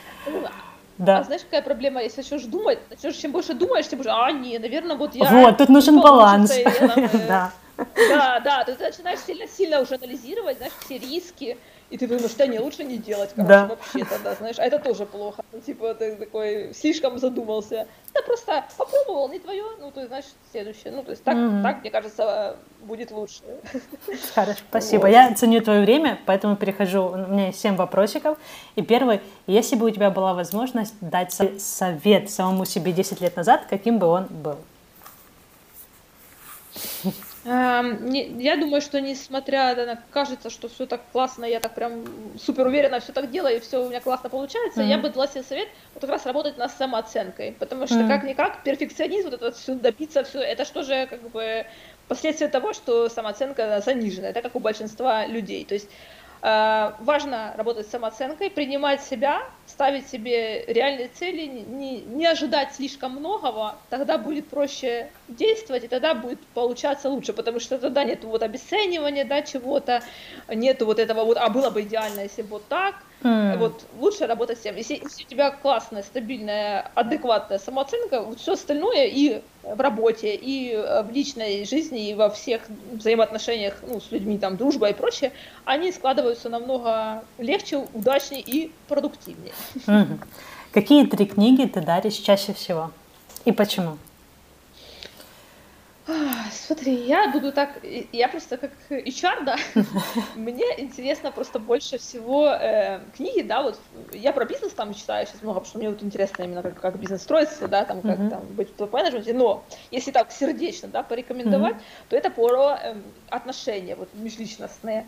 Э, меня вот книга очень впечатлила, ты, может, слышала, mm-hmm. она звучит как бы, название, может, не очень так, как хотелось бы, кругом одни идиоты, но суть книги... Слышала, но не читала.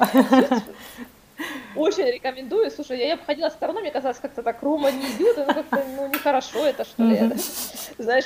А потом я поняла, почему так. То есть потому что каждый человек, да, он а, уникален, да, вот есть, как мы делим, вот холерики, флегматики, сангвиники, да, меланхолики, вот, ну, как бы разный тип темперамента, разный подход к каким-то ситуациям, то есть мы все разные.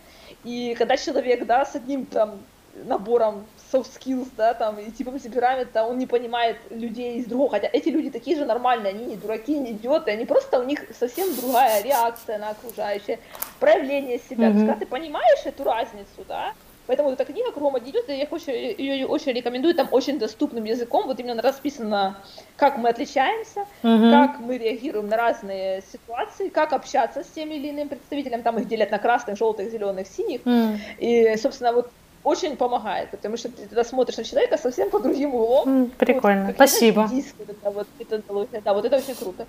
Потом, что еще там понравилось?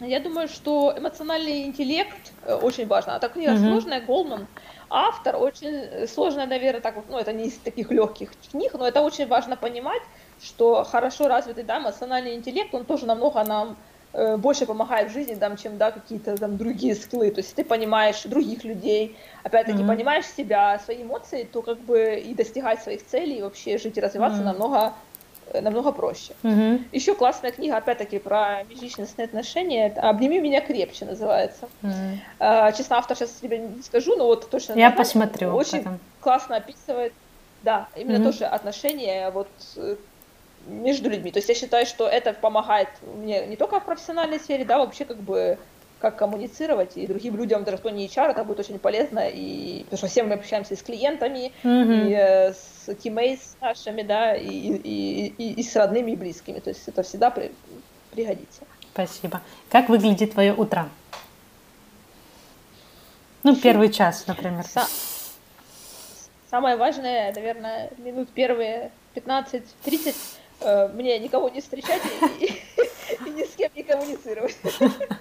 Я люблю утро для себя, знаешь, когда ты встал, и ты, у тебя есть время вот это вот, ну, как бы, прийти в себя, да, вот, посмотреть на этот э, мир с чистого листа нового дня, то есть, чтобы тебя никто вот не сбил, да, там, своими какими-то вопросами, эмоциями, там, ну, то есть, спокойно проснуться, понять, что у тебя за цели, за э, задачи на день, чем ты будешь заниматься, что тут, ну, как-то вот спокойно, без, то есть, встать раньше, пока все там, да, спят, никого... Без резких движений. Да, и распланировать свой день спокойно, с чистой головой и мыслями. Ты утром планируешь день свой или с вечера? Э, я себе все э, вот идеи, которые у меня возникают в течение дня, там что-то сделать, я знаю, что это я сделаю не сегодня, а завтра, ну, то есть я понимаю по задачам, mm, я записываю. Я поняла. Но вот с утра я встаю, да, и я систематизирую. Вот это mm-hmm. вот было, вот еще еще плюс мне сюда надо добавить, и тогда у меня есть план. Обязательно есть план на день, потому что я понимаю, что без плана на день я превращаюсь в жуткого какого-то там несобранного прокрастинатора, который там, а, вот это сейчас вот это, а потом выходит, что ты ничего не успел. Mm. А когда у тебя есть план, ну, четко, структурировано, понятно, что как бы время ограничено. Mm. Вот, поэтому план на день. Если бы в мире все давалось бесплатно, квартира, машина, путешествие, чем бы ты занималась?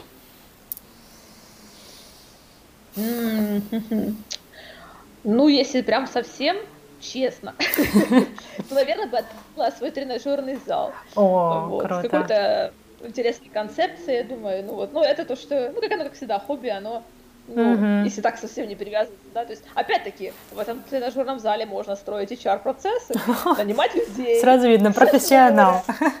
Все сразу, да.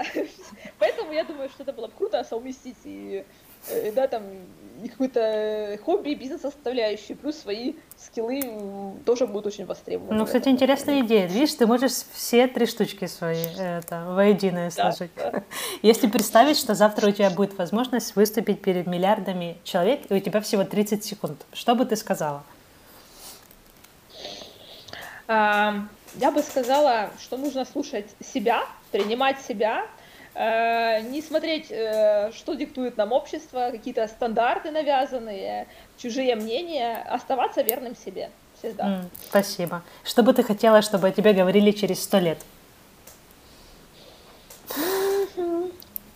Я бы хотела, чтобы говорили, что вот а, а вот была Катя, которая своим примером, да, у меня еще все впереди, да, я имею в виду, что mm-hmm. своим примером там, э, да, построение карьеры, жизни, вот, вдохновила меня, и вот благодаря там, тому, что я об этом узнала, как бы, у меня вот тоже стало все здорово получаться, ну, то есть какой-то вот оставить след, да, чтобы кому-то мой опыт, да, помог как бы быстрее, да, там, mm-hmm. не доходить до этого там всю жизнь, потому что всегда мы в процессе обучения, да, а вот начать уже именно с этого ступеньки, когда есть какие-то э, осознания намного раньше, чем через там 30 лет жизни. И последний вопрос. Какая твоя самая лучшая инвестиция за последнее время? Самая лучшая инвестиция – это э, инвестиция в, скажем, обучение и проработку вот самооценки. Mm. Вот я поняла, что э, это многое поменяло и привлекло возможности хорошие, там всякие благоприятные в мою жизнь, нужных людей и прочее, потому что я говорю, вот у меня сейчас это тема номер один, вот, что самооценка это залог успеха. Не, не лучше ты там э, специалист должен быть учиться там вечно, да, и прочее. Вот если у тебя вот с этим все хорошо в психологическом плане, да, вот ты можешь сам это сделать, либо привлечь э, специалиста, да, mm-hmm. для этого ну, я имею в виду психо, какого-то вот э, аналитика, терапевта, mm-hmm. там, я не знаю, как mm-hmm. назвать. Вот это самая, самая важная инвестиция. Вот проработать, ну, каждый своим методом, да, кто-то это будет там, покупать книги, консультации, кто-то пойдет, будет ходить к психотерапевту, но это многим нужно, и это поможет во всем остальном. Катя, спасибо тебе большое за этот такой широкий э, разговор. Я очень рада, что ты сумела выделить время, и мы с тобой поговорили и о спорте, и о том, чем ты занимаешься. Очень рада, что ты была такой открытой. Я обязательно все книжечки, все ссылки эм, поставлю в этот, запишу в заметки блоге, чтобы люди заходили mm-hmm. и смотрели. И я тебе желаю, чтобы у тебя все получалось чтобы у тебя никогда цели не пропадали, ты к ним шла, вот, и все у тебя было замечательно. Спасибо тебе большое. Спасибо тебе огромное. Было очень интересно, полезно, очень рада, что ты меня пригласила. Взаимно.